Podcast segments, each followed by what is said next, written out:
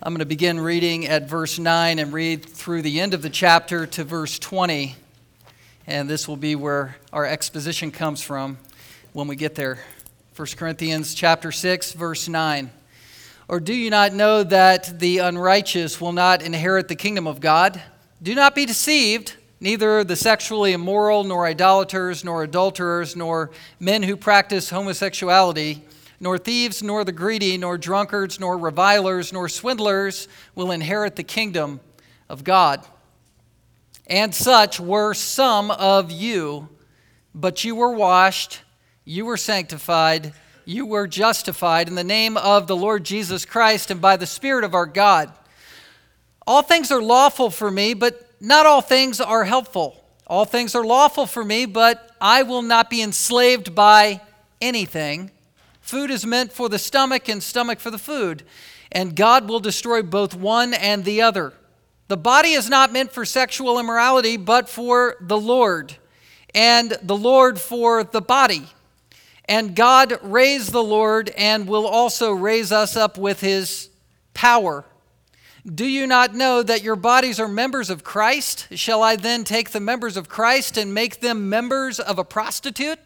Never.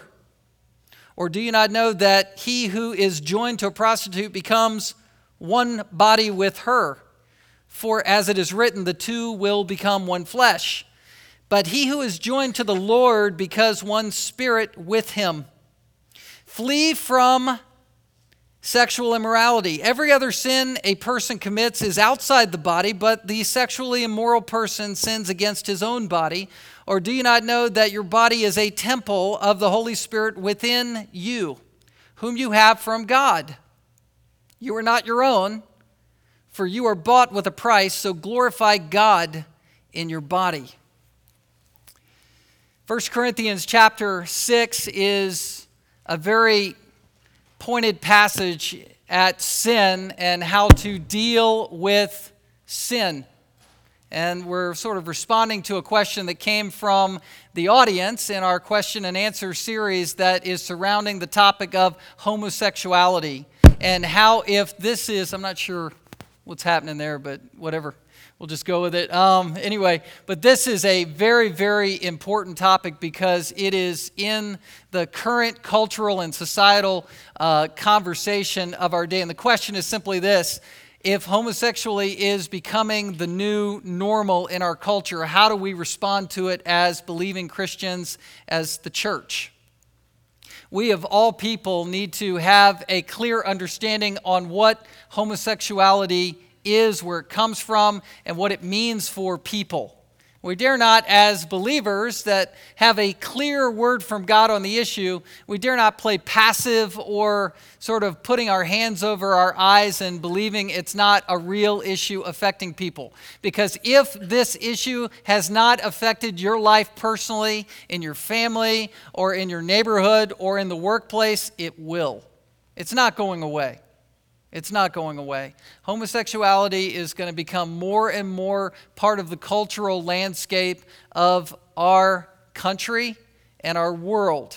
And you see it every day in school systems. It's talked about on government levels. As we know, even controversies about fast food restaurants and the freedom of speech, those issues are on our blogs and in the newspapers. And, uh, you know, the Congress, a, a particular party, um, this last week, um, a party platform committee endorsed gay marriage. This was right after I preached my sermon. Someone brought me a newspaper article and circled it and said, This is happening this week, and a call for the repeal of federal law which recognizes marriage as between a man and a woman.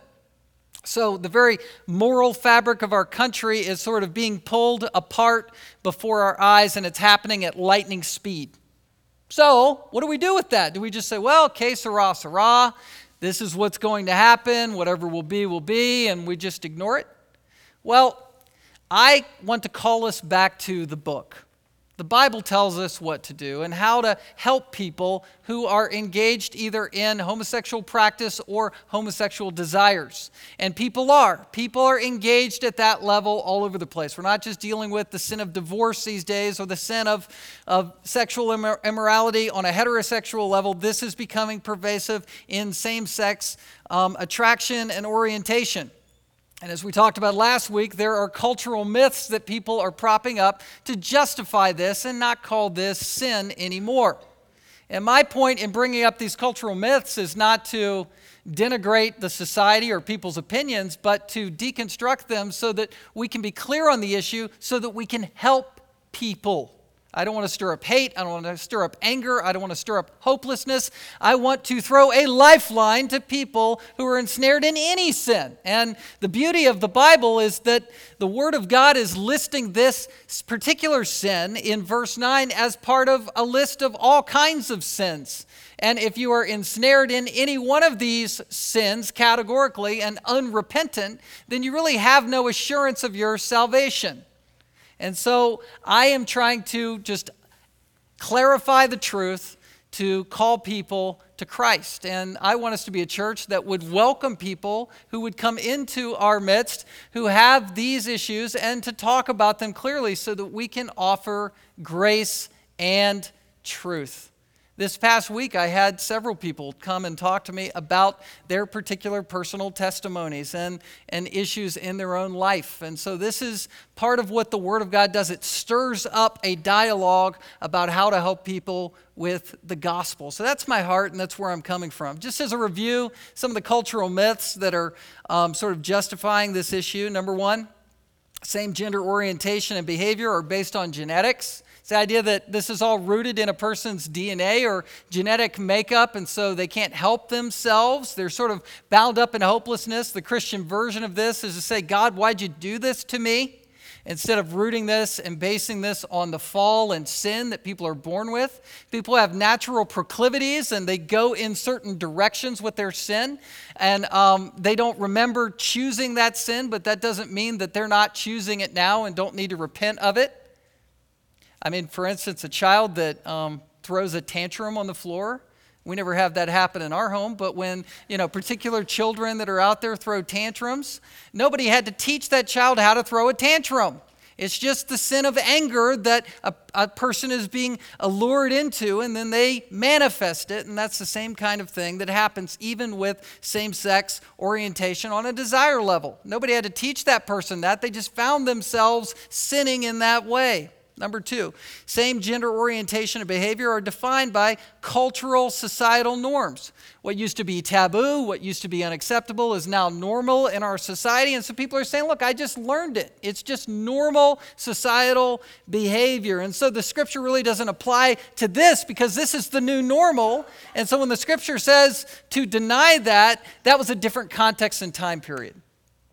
And I would argue um, against that as well because the scripture transcends time and the issues that it was addressing back in the first century in the Greco Roman culture are the same issues that we're dealing with today. Thirdly, same gender orientation and behavior are affirmed by personal experiences. People use the filter to understand this particular issue of experience instead of the scripture. They say, look, you know, uh, all these people will testify that, you know, it feels right, so they're just doing it. They're acting upon it, or they're dealing with it in their own heart based on how it feels, and it's not hurting anybody, and so what's the big problem? Well, one practical error with that is the whole HIV epidemic and STDs. It's not only rooted in and sort of founded in homosexuality, but it is a problem connected, physical problems connected to that particular sin. Sin is instinctive. People don't have to recall when they sort of began to um, involve themselves in it it was instinctively embedded in their sinful hearts. And so they are beginning to respond to that sin and choose to do it. But they need to um, be called to repent, not called to psychotherapy. Not that therapy is necessarily wrong or couldn't be a help, But at the root level, you have to call a sin a sin if you're going to help somebody out of this ensnarement. There are scriptural. Um, twisting techniques and tactics that people have taken. They use sort of weird liberal hermeneutics or interpretive ways to try to dig people um, deeper into their sins. They'll say Paul was a male chauvinist. They'll say Jonathan and David were homosexuals. People will say that, you know, the passages in Scripture that are talking about homosexuality are talking about extreme abuse issues or male prostitution, so it doesn't apply to this new normal. But that's all twisting Scripture.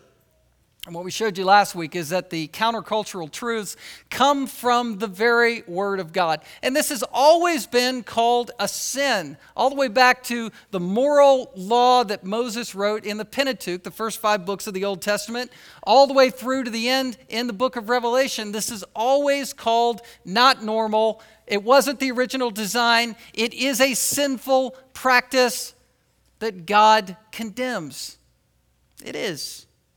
And you go back to the very beginning, the opposite gender orientation is affirmed by Scripture. It's in God's original design of man and woman. Genesis 1:31 is where God looked down on what he had created, including man and woman, in perfect complementarian perfection, designed for each other. And what did he say? It is very good. Man shall not be alone. It's not good for man to be alone. And so he designed a helper suitable for him that he took from his rib, put them together, and by design, fit them together and said, This is very good, both made in the image of God. We said last week, 1 Corinthians 11, 1 through 3, talks about the Trinity or the Godhead, so uh, how they are in complementarian perfection from all of eternity. God the Father, God the Son, and God the Holy Spirit equal in essence, but subordinate in roles with each other. And that is where the marriage um, institution came from. It reflects that same design in headship and submission in marriage. That's a true marriage. I don't care what our government calls marriage ultimately. I mean that in no disrespect to our governing institution that we need to pray for, but I don't care if the government calls same sex marriage a marriage. That's not true marriage. It's not rooted and founded in Scripture. True marriage is between a man and a woman. Again, I don't know what I'm doing. You know, that. I don't believe the demons are in the sound system, but we, we do need to get this message out, right? So we'll just sort of, you know, go for it. It'll, it'll keep waking us up along the way. I'm sure it's my fault. All right, here we go. It's all in God's creative design. Secondly, God, um, His purpose between bringing a man and a woman together in physical union and one flesh relationship was to procreate. I mean, not everyone is blessed with children, but the original intent was to be fruitful and multiply. We find that in Genesis, find that in at the end of Malachi 2:15, um, to be fruitful and multiply. People try to undo that and say our world and society is cramped. We don't need more kids, but um, that is unnatural thinking. The maternal instinct is part of the image and design of God, and we are called to fruitful, be fruitful and multiply. The Kratz family has made its contribution with six kids, and uh, you know it, it's it's a blessing to have children and to promote that. Thirdly, um, God's glory is in marriage. Every marriage is a picture of Christ and his church, and the glory in his love for the church is pictured profoundly in a husband and a wife. Ephesians 5 31 through 32. Number four, God's condemnation of unnatural um, behavior. And that is in and through Scripture. Everywhere that the Scripture addresses same sex orientation, the Scripture is calling that sin. It does. It just does. Everywhere. Leviticus 18 and Leviticus 20 talk about if a man lies with a man as with a woman, as if he's with a woman, that is detestable. That's what God calls that detestable. And the moral law and the code system in the Old Testament meant that that was punishable by death, and the blood would not be on our hands. Very serious. The same word as translated into Greek in the First Corinthians 6, verse 9 passage we just read, practicing homosexuality, is the exact same word Paul is using from Leviticus 18 and 20. So he's picking right up on that theme and applying it in the New Testament church as a sin punishable by eternal death unless repented of. 1 Timothy 1 9 through, 9 through 10 talks about this as law breaking, and Romans 1 24 through 27 says that men and women who exchange their natural desires for unnatural desires are doing something that is called shameful lust. It's always called sin. It's always called sin. And it's important for us to call it what the Bible calls it. Jude 7, which is referencing back to the issue of Sodom and Gomorrah, says that people were involved in unnatural lust and immorality. So, what do we do with this? Do we just leave people in this sin? Are we trying to condemn people and not, you know, give a, a, lifeline out to them? Not at all. We just have to start with what it actually is. The more our culture, the more the sitcoms and our culture and media sort of numbs us to the issue or excuses the issue, the less potent we'll be with help. We won't be able to help people. We've got to be clear with the Word of God so we can be clear with the gospel. Jesus came with being full of grace and truth, not grace at the expense of truth or truth only with not a gracious spirit, but both together. Grace coming through truth is the way that we need to approach this. So, same gender orientation we talked about last week is transformed by the gospel. And I'm saying that this transformation isn't only in terms of practice, but this transformation, my gospel that I understand from Scripture and your gospel, is powerful enough to overthrow even the desires for same sexual orientation in the, the recesses of a person's imagination. Better be able to. I mean, just think about the list here.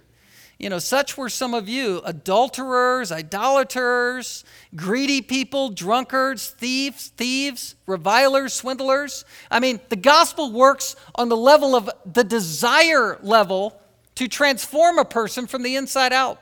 Jesus, talking to the Pharisees, said it's not what goes into a person's mouth as if you know legalistic religion is is harming a person. That's not what's that's not where the sin comes from. The sin comes from the recesses of the heart. That's what defiles a person. James 1 13 and through 15 talks about how when lust is conceived it brings forth death. And so sin is at the lusting level Sin is something that matures from an outside temptation to an inside temptation that lures us and entices us to follow after it on the heart level. And there is deliverance for people who have same sex orientation. And I've been reading enough to know that that is a real problem even within the church. There's a guy that I, I actually knew in a former church context who uh, received his PhD from a premier institution in the UK who ultimately wrote a book about his own personal struggle and bent towards same sexual orientation. Which, what's sad about this case, as I read the whole book this week, is that his testimony is one where he's hopeless and feels trapped and imprisoned by this bent towards same sexual desire. And I, I, I hurt for this guy because he's not calling the issue a sin. He basically says, You know what? I know that I was washed. This is the title of his book. He knows he was washed, but he's waiting for ultimate deliverance in heaven. And everywhere in between, he's just going to have to be the wounded warrior who's been given this thorn in the flesh that he fights against in discouragement and despair throughout his life. And so, what he's chosen to do is he's chosen to take a path of being a celibate homosexual Christian. Which I'm just going, what? That, that doesn't jive with Scripture to me. I mean, the gift of singleness is a gift that, that people enjoy where they're, they're unfettered and unhindered in their, in their gift to the body of Christ. They, they're not distracted by a marriage or a family. They're like Paul, they're like Jesus, who, who are fulfilled in God in a unique, specific way so that they can serve. That's singleness. That's biblical singleness in 1 Corinthians 7. And then the idea that this guy calls himself a homosexual Christian or a gay Christian, that's like saying, uh, you know, I'm a murderous Christian. or I'm an angry Christian. You know, I, or I, I'm, a, I'm a kleptomaniac. I, I like to steal, and I'm a Christian. I mean, okay, you can be tempted in those ways and you can fight those sins your whole life. I get that. But I don't think you can title yourself as that and Christian because, in essence, you're saying, I'm a defeated Christian. I'm an unempowered Christian. I'm a limping Christian. And I, I heard for this guy, I don't know where he is in terms of his salvation. I'm not standing in judgment over him. There have been people who have actually, I respect, who have endorsed his book, but I cannot call somebody a categorical sinner in category and Christian because we've been delivered from these sins. And I want to show you um, about that deliverance this morning from 1 Corinthians 6. I mean, this guy in this book, he, he actually aligns himself with a Roman Catholic, a late Roman Catholic priest, Henri Nouwen, who's sort of a prolific author and, and Christian mystic, but who was bound up in his homosexual tendencies his whole life. And so this guy is resonating with him, basically saying the call to Christianity is a call to be a monk in terms of your opportunities and it's, it's sad to me. But let's, let's find out from Scripture how to be delivered. And this could be for your own life, for your own heart with any sin category, or for you to be equipped to help people to fight against their same sex orientation or any sin. This applies to any sin in a person's life. It's found in two steps. Uh, you know, we've kind of talked about the necessary elements of grace and truth and aiming at a person's heart but it's found in two steps. And I'm going to call for some interaction at this point. I don't typically do this. This is group interaction, so we can all respond in the same way. I just want you to sort of memorize and get these two ideas. First of all, to be changed, you need to grasp your new position. And secondly, you need to grasp your new disposition. Let's say that together. First, you need to grasp your new position. Then, you need to grasp your new disposition. New position and new disposition. Your position, is the state in which you've been saved. It happened in your life, and you grasp that fact that you are saved. And then your disposition is your outlook on life. And you need to grasp your new identity in Christ and how it changes your thinking. That's the key to the Christian life. You grasp what God did for you and that you are secure in that, and then you think differently because of that. And if you don't think differently because of that, then your actions and attitudes will never be transformed. So you got to grasp your new position and then your new outlook, your new disposition, your new way of thinking and living. Okay? That's what Paul does in these verses. Let's start with the new position. This is verse 11. Key verse that under, unlocks people from their sin. And such were some of you. Such were some of you. Talking past tense, there was a chapter in your life story where something happened that transformed you once and for all. And he's talking specifically about these categories of sin. You used to be identif- identifiably that before Christ. You were categorically involved in an unrepentant manner of life, and then, bammo, God transformed you. That's what he says. Literally, the literal Greek here I love. And these things some of you were. That's how it reads. And these things some of you were. Did you notice the plural use of these things? In other words, someone who's a homosexual or someone who's an adulterer or someone who's covetous, I mean, they're not just one thing. This is not just a list of, you know, those who were on death row and, you know, that particular group that's kind of the sad people, you know, they came into Christ and they were the worst of the worst. People talk that way. No, no. This is talking about normal sinners who were involved in a lot of these categories before they came to Christ. That's what Paul is saying. He's saying Corinthian church, which was, you know, a church known of its sin and it was involved in the cosmopolitan sins of Corinth. I get that. But you know what? These sins are sins that we're involved in, that the church is involved in now drunkenness. That's, that's not be, having self control. Idolatry, that's loving anything more than Jesus Christ. Sexual immorality. There are people who have sinned on the internet this weekend who are here. I mean, these are categorical sins that used to dominate people's lives, and then God saved them out of it. It's not that they're not temptations that still crop up and people fail, but in general, people were living for this and now they're living for Christ. Such were some of you. Past tense, multi categories. Categories that defined who these people were. Now, I'm going to get into some nitty gritty, some, some Greek language here. So put on your thinking caps and bear with me. This, this is what excites me during the week, is sort of getting into some of this, and I want to try to sh- share it with you. Verse 11 it says, But you were washed, you were sanctified, you were justified. I want to point something out, and you can pencil this in your Bibles if you want. But in the original language, that word but is alla, which is the strong adversative word in Greek. It's by contrast, you were washed. And then that same word, alla, is repeated again in front of you were sanctified. So it's, but you were washed, but you were sanctified. Then it's repeated a third time, but you were justified in the name of our Lord Jesus Christ.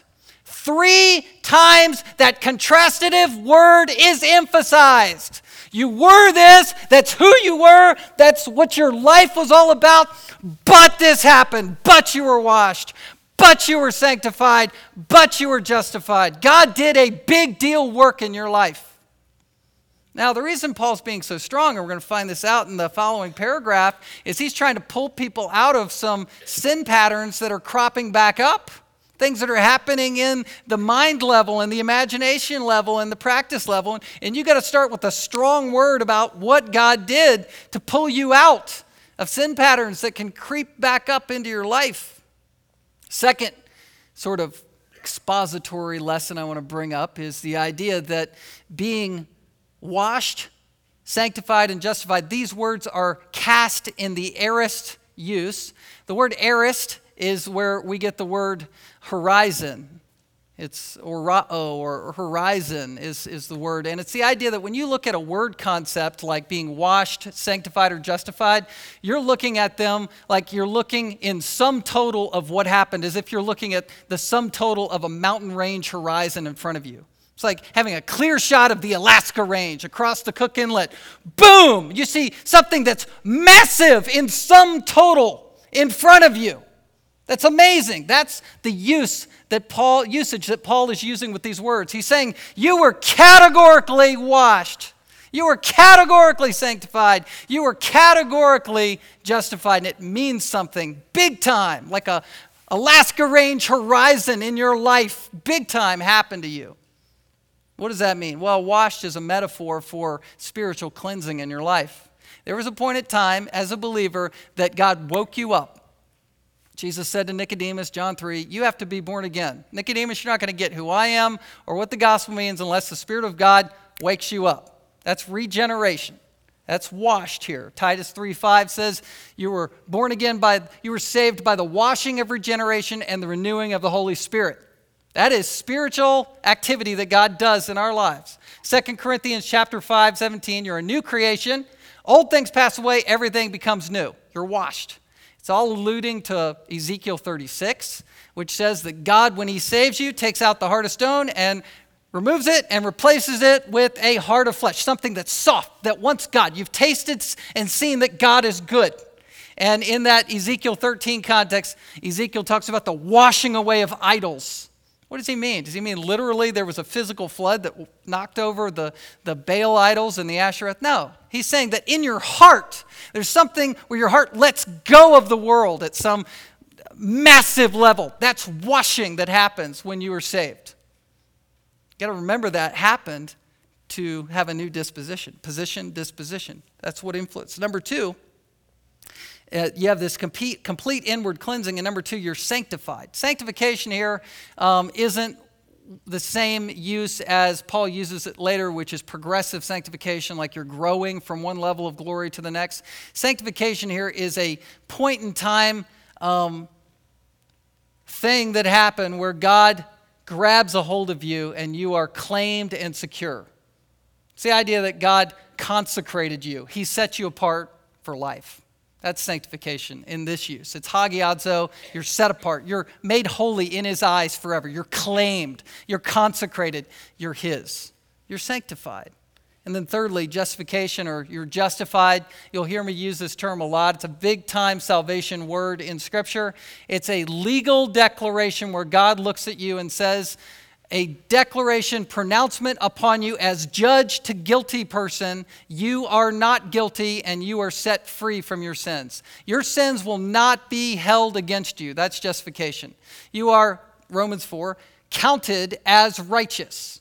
2 Corinthians 5:21 He who knew no sin Christ became sin on our behalf that we might become the righteousness of God in him.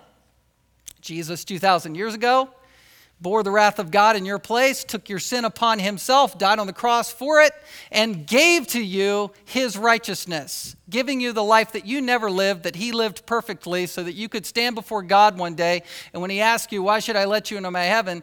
you can say, Because Jesus Christ put on me the robe of righteousness. His life is life he lived in my place so that I can stand clean and innocent and blameless before you. That is God's work in your life. He counts you positionally righteous. Can you believe it? Isn't it amazing? Jesus went to death row in your place and let you free. It's as simple it's as simple as a concept for a child to understand, and it is very, very deep in terms of its implicational force when you begin to plumb the depths of Jesus Christ, the second member of the Trinity, choosing to take your place, to give him your righteousness. But that's what's supposed to break through into our hearts where we go, by faith, wow, you did that for me. Why? He did that for us, and we're supposed to grasp that concept so that we can break through our sin habits. And that's what Paul breaks out in verses 12 through 20. There's a lot here, but basically, Paul is recognizing that the Corinthian church was falling into licentiousness. They were abusing grace and they were saying, Look, okay, I know I'm washed, I'm sanctified, I'm justified, so I get an Ali Ali oxen free card and I can do whatever I want to do. Abuse grace and, you know, who cares? It's all about grace, so I'm going to not be accountable and I'm going to be involved in immorality. And that's what Paul knew and sensed from what he heard about this church. And so he's saying, Look, it's incongruent for you to be washed, sanctified, and justified, and for you to know that, and for you to think that you can at the same time have a get out of jail free card and do whatever you want to do in sinful practice. And again, it's a battle that's fought in the mind. It's how you think about yourself that will deliver you from sins that enslave you. Look at his approach in verse 12. He says, All things are lawful for me but not all things are helpful. All things are lawful for me, but I will not be enslaved by anything.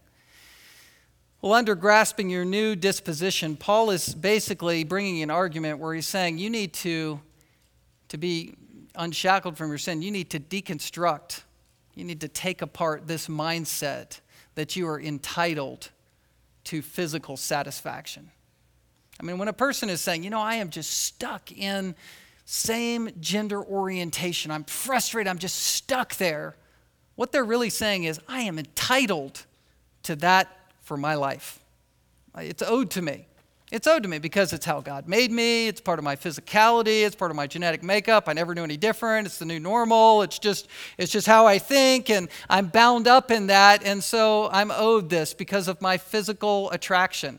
And when someone is bound up in heterosexual immorality, they're saying the same thing I'm entitled to this. I can't help myself. How am I supposed to feed my flesh unless I act on these things? And Paul is saying, uh uh-uh, uh no, that doesn't work. Something massively spiritual happened in your life that should cause you not to think that way. Well, the slogan the Corinthian church was using begins in verse 12. Paul repeats it twice All things are lawful for me. It's all lawful, it's all in bounds. Romans 6 is where Paul addressed the Roman church and he said, Look, you know, should sin increase so that grace would abound all the more? He says, May it never be. Are you kidding me? Are you going to stomp on the cross of Christ in that way? Paul's saying that's ridiculous. All things aren't helpful, verse 12. This isn't building your life spiritually. This isn't building other people up for you to sin in this way as a, as a professing believer. Paul says, okay, all things are lawful for me too, verse 12. But he says, but I will not be enslaved by anything. What he's bringing up here is he's saying, look, immorality, sexual immorality is enslaving you. And even though we're given grace and we're not going to be condemned for anything we do as Christians, our Christian testimony is one where we are enslaved if we're giving over to these temptations, giving in, throwing her hands up and saying, I can't do anything about it. Enslavement. The word enslavement, exousia, is the word master. It's the idea that you're saying, I am mastered by this issue in my life. It's indomitable. I can't get out of it. I'm enslaved. And Paul's saying, no, as a Christian, you're not enslaved by anything. Look at Romans 6. I got to turn us there really quickly. He says the exact same thing in a very potent way. Romans 6, verse 12. He says, Let not Sin, therefore, reign in your mortal body to make you obey its passions. Skip back to verse 11. So you must consider yourselves dead to sin and alive to God in Christ Jesus. It's all a battle in the mind. It's how you think about yourself, it's your disposition. If you believe, hey, I got no you know, dog in this fight, I can't beat it, I'm ensnared, I just throw my hands up, then you just give over to it. But Paul's saying, no, you're not supposed to let it reign or have mastery over you. You're not. You're supposed to deconstruct that argument. If you look at verse 13, if you look at verse 13, Paul is saying food is meant for the stomach and the stomach for the food, and God will destroy both one and the other. The body is not meant for sexual immorality, but for the Lord, and the Lord for the body. What's he mean by that? Well, he's bringing up food as an example of how people are using sexual sin as their entitlement. He's saying, look, just like you believe you're entitled for food, well, we do need to eat food uh, to survive, to be healthy, to grow, and our bodies need that, and so we ingest food. But guess what? The ultimate purpose of your body isn't to eat. That's not the ultimate purpose. The ultimate purpose of your body is not to enjoy chocolate sundaes. That's not the be all end all of living. Now, we enjoy that. Food's a blessing. There's sort of raw food that's tasteless, and then there's really good food, right? But he says, look, one day in the resurrection, just as Jesus was raised from the dead, your body's going to be raised. Why? So that you can worship God perfectly. You were made for the Lord, not just to eat. The kingdom of God is not just eating and drinking, it's righteousness, peace, and joy in the Holy Spirit. Romans 14, verse 17. It's the kingdom of God stuff we're talking about. I mean, listen, just practically speaking, there's people who have bad marriages who do not enjoy their marital intimacy. There are people who are single who dread the fact that they are single and aren't enjoying marital intimacy. There are people who are, you know, in all kinds of situations where, you know, from the outside looking in, you go, man, you're married, and so you're ultimately satisfied. Isn't life great and wonderful for you? Not necessarily. The only mindset that conquers any of our difficult situations and circumstances is to believe I wasn't just meant for physical fulfillment, whether food or marital intimacy. My life is for Christ. To live is Christ. To be satisfied is in Christ. Um, my, my joy is to give glory to God. Whether we eat or drink or whatsoever we do, we do all to the glory of God. That's satisfaction. And that's what Paul is pointing this church to. So we deconstruct arguments for personal entitlement. Verse 14, and God raised the Lord and will also raise us up by his power. There's a temporal dimension to how we live life here. There won't even be marriage in heaven according to the teachings of Christ.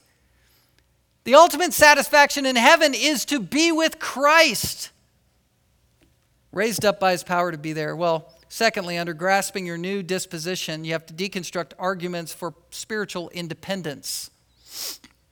There's a mindset out there that says, look, you know, if it feels, feels good, do it. If it's not hurting other people, then it's not wrong. If our society and culture is saying that homosexuality is the new normal, then this isn't unnatural anymore. It's not wrong. It's just normalized by what the culture says.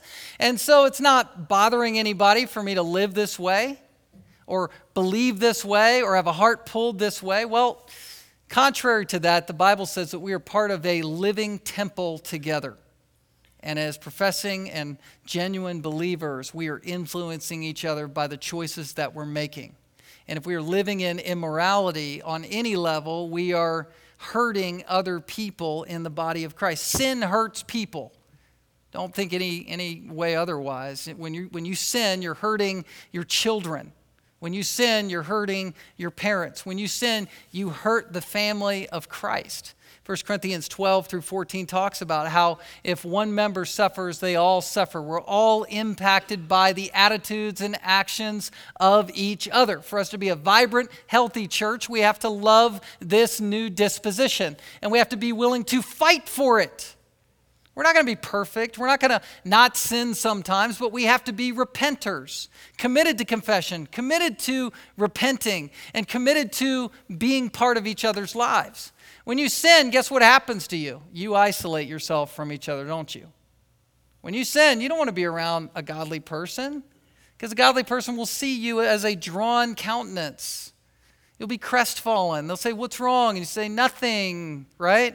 And then there's something broken. But when you want righteousness, even when you sin and you're around other believers, they say, What's wrong? You say, Let me tell you all of what's wrong. Let me share my heart and have you help me out and hold me accountable. That's what the body of Christ is meant for, and that's what Paul is bringing up. Verse 15. First of all, you are part of a body. Do you not know that your bodies are members of Christ? Shall I then take the members of Christ and make them members of a prostitute? Never. He, he uses strong language here. Never, never do that. The idea is that you should view yourself as a Christian as a body part of the body of Christ. A limb, a arm, a hand, a leg, a foot, a toe. You're part of the body of Christ. And so for you to take your body part and enjoin yourself immorally is to besmirch the name of Christ and to hurt the body. John Calvin put it this way. He said, you're tearing Christ apart limb by limb when you sin in this way. It's ripping apart the body of Christ. And this is good dispositional language. It changes the way you think. Okay, am I going to click on that? Am I going to watch that? Am I going to feed on that billboard? Well, I'm, oh, wait, I'm ripping apart the body of Christ if I do that. No. You say, no, never. The Greek word megineto, it's a strong Greek word. May it never be. I don't do that. That's wrong. And guess what? It takes this kind of dramatic language to stop sinning in this way. We're not called to just be celibate monks who suffer and, and just say, well, you know, I'm just, I've got this bent that I can't get out of. No. You might have tendencies, you might have temptations, but they are there to be fought where you are not enslaved by them anymore.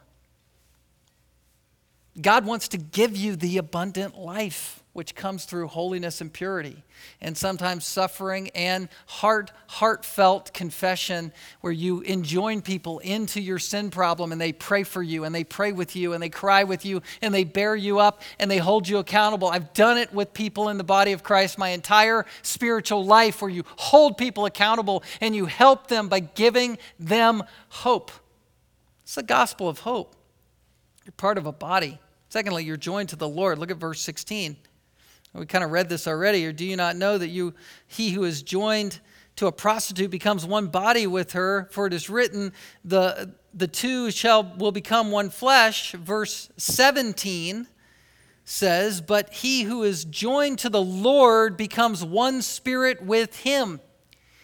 Uh, Paul is alluding to the one flesh relationship um, born in Eden, Genesis chapter 2, the one flesh relationship, a union that is spiritual and physical. And he says, Look, if you're acting out in this immorality, and you're of the Lord and you're connected to the Lord, think of the implications of that. You don't want to drag Christ's name through the mud. That's what he's saying. You're joined to the Lord. You don't want to shame the name of Christ in this way. Number three, you're indwelt by the Holy Spirit, verses 18 and 19. Flee from sexual immorality.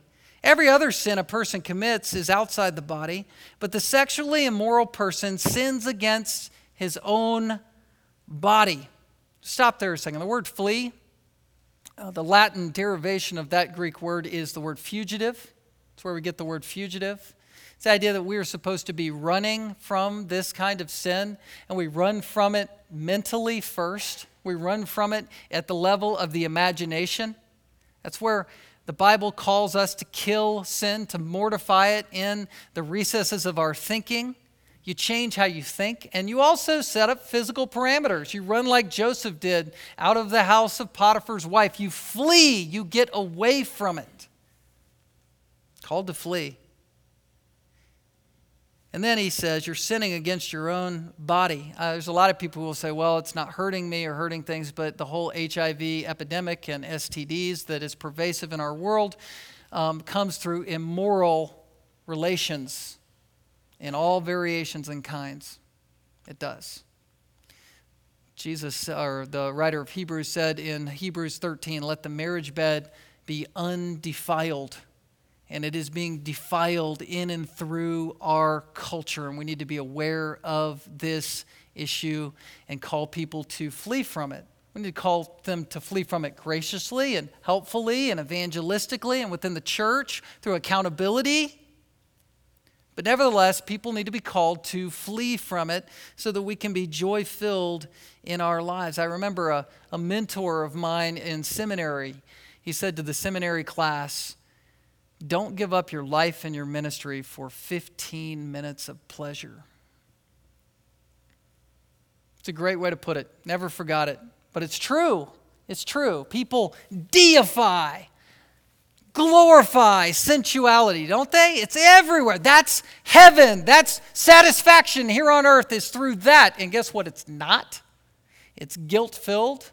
Proverbs chapter 6 says that you're reduced to the price of a loaf of bread. Now there's there's recovery from that. There's the gospel. There's there's growth from from that sin. You're not forever locked in that sin if you've fallen in that way. There's grace and covering, but it does take the spiritual life out of you even physically for a time. It's very important to understand that, not defame the name of Christ over the idea that you are entitled for it. That's what Paul is, that's his primary thrust. You're not entitled for it, and you are the temple of the Holy Spirit. Again, grasping your position, your identity. Or do you not know, verse 13, that your body is a temple of the Holy Spirit within you, whom you have from God? Stop there. You're a temple. Say, man, I would never want to defame the temple of God holiness. Think of the Levitical priest that used to go on, go into the Holy of Holies once a year, and he would have bells attached to his, his dress or his robe or his skirt, and, and he would have a rope that was fastened around him so that if in any way he profaned the holiness of God in, in the presence of the Shekinah glory over the altar, the Ark of the Covenant, if in any way he defamed the holiness of God, he'd be struck dead instantaneously, and they would have to drag him out. That's the picture that Paul is painting here that we are as a Christian. Where is the glory of God? It's in the church. It's in the church. Used to the glory Shekinah presence used to be in the temple in the Old Testament, in the tabernacle, in the holy behind the, the, the shroud of, of the holy of holies now it's in the church. The glory of god is in you individually and corporately as the church. So we don't want to desecrate the holiness of god. And then lastly beginning at the end of verse 19 going into verse 20 you are owned by god. Owned by god. You're not your own It's the opposite of entitlement. You think you own your own body, you own your own appetites, you own your own situation. You can justify it in all these ways, but guess what? You are owned by God. God made you, He created you, and then He redeemed you as a believer. You were ransomed with the blood of Jesus Christ. In Matthew chapter 9, or Matthew chapter 20 verse 28, Jesus said, "I didn't come to be served, but to serve and to give my life a ransom for many," right? It's a ransom payment that was given by Christ on Calvary. His shed blood is the payment for your sins. It's not as 1 Peter 1 18 and 19. It wasn't precious metals and stones and gold and silver that bought you, it was the precious blood of Jesus Christ. You're in a slave market, you're standing on the platform, you're bound, you know, in your sins. You're, you're sold as a slave under sin, condemned to a life leading to eternal death, and Christ intervened and saved you and said, I am going to give you my life and my death as a ransom payment for you to bring you into my family once and for all, washed, sanctified, justified, new position. You're, you're owned and bought by Christ. And so you glorify God because of that. You live for Him as a slave, as a living sacrifice, holy and acceptable, an offering to Him. Now, listen again, I'm not saying that these sins are easy to overcome, but you have to begin with the basics your position, which acknowledging that, identifying with Christ and what He's done in your life, it creates in you a new disposition, a new outlook, a new way of thinking about your sin and about your spiritual growth.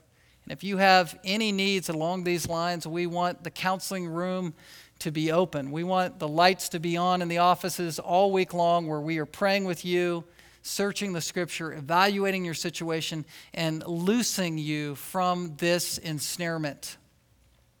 We have the answers in Scripture. Congress will not figure this out. Government will not spiritually help anyone.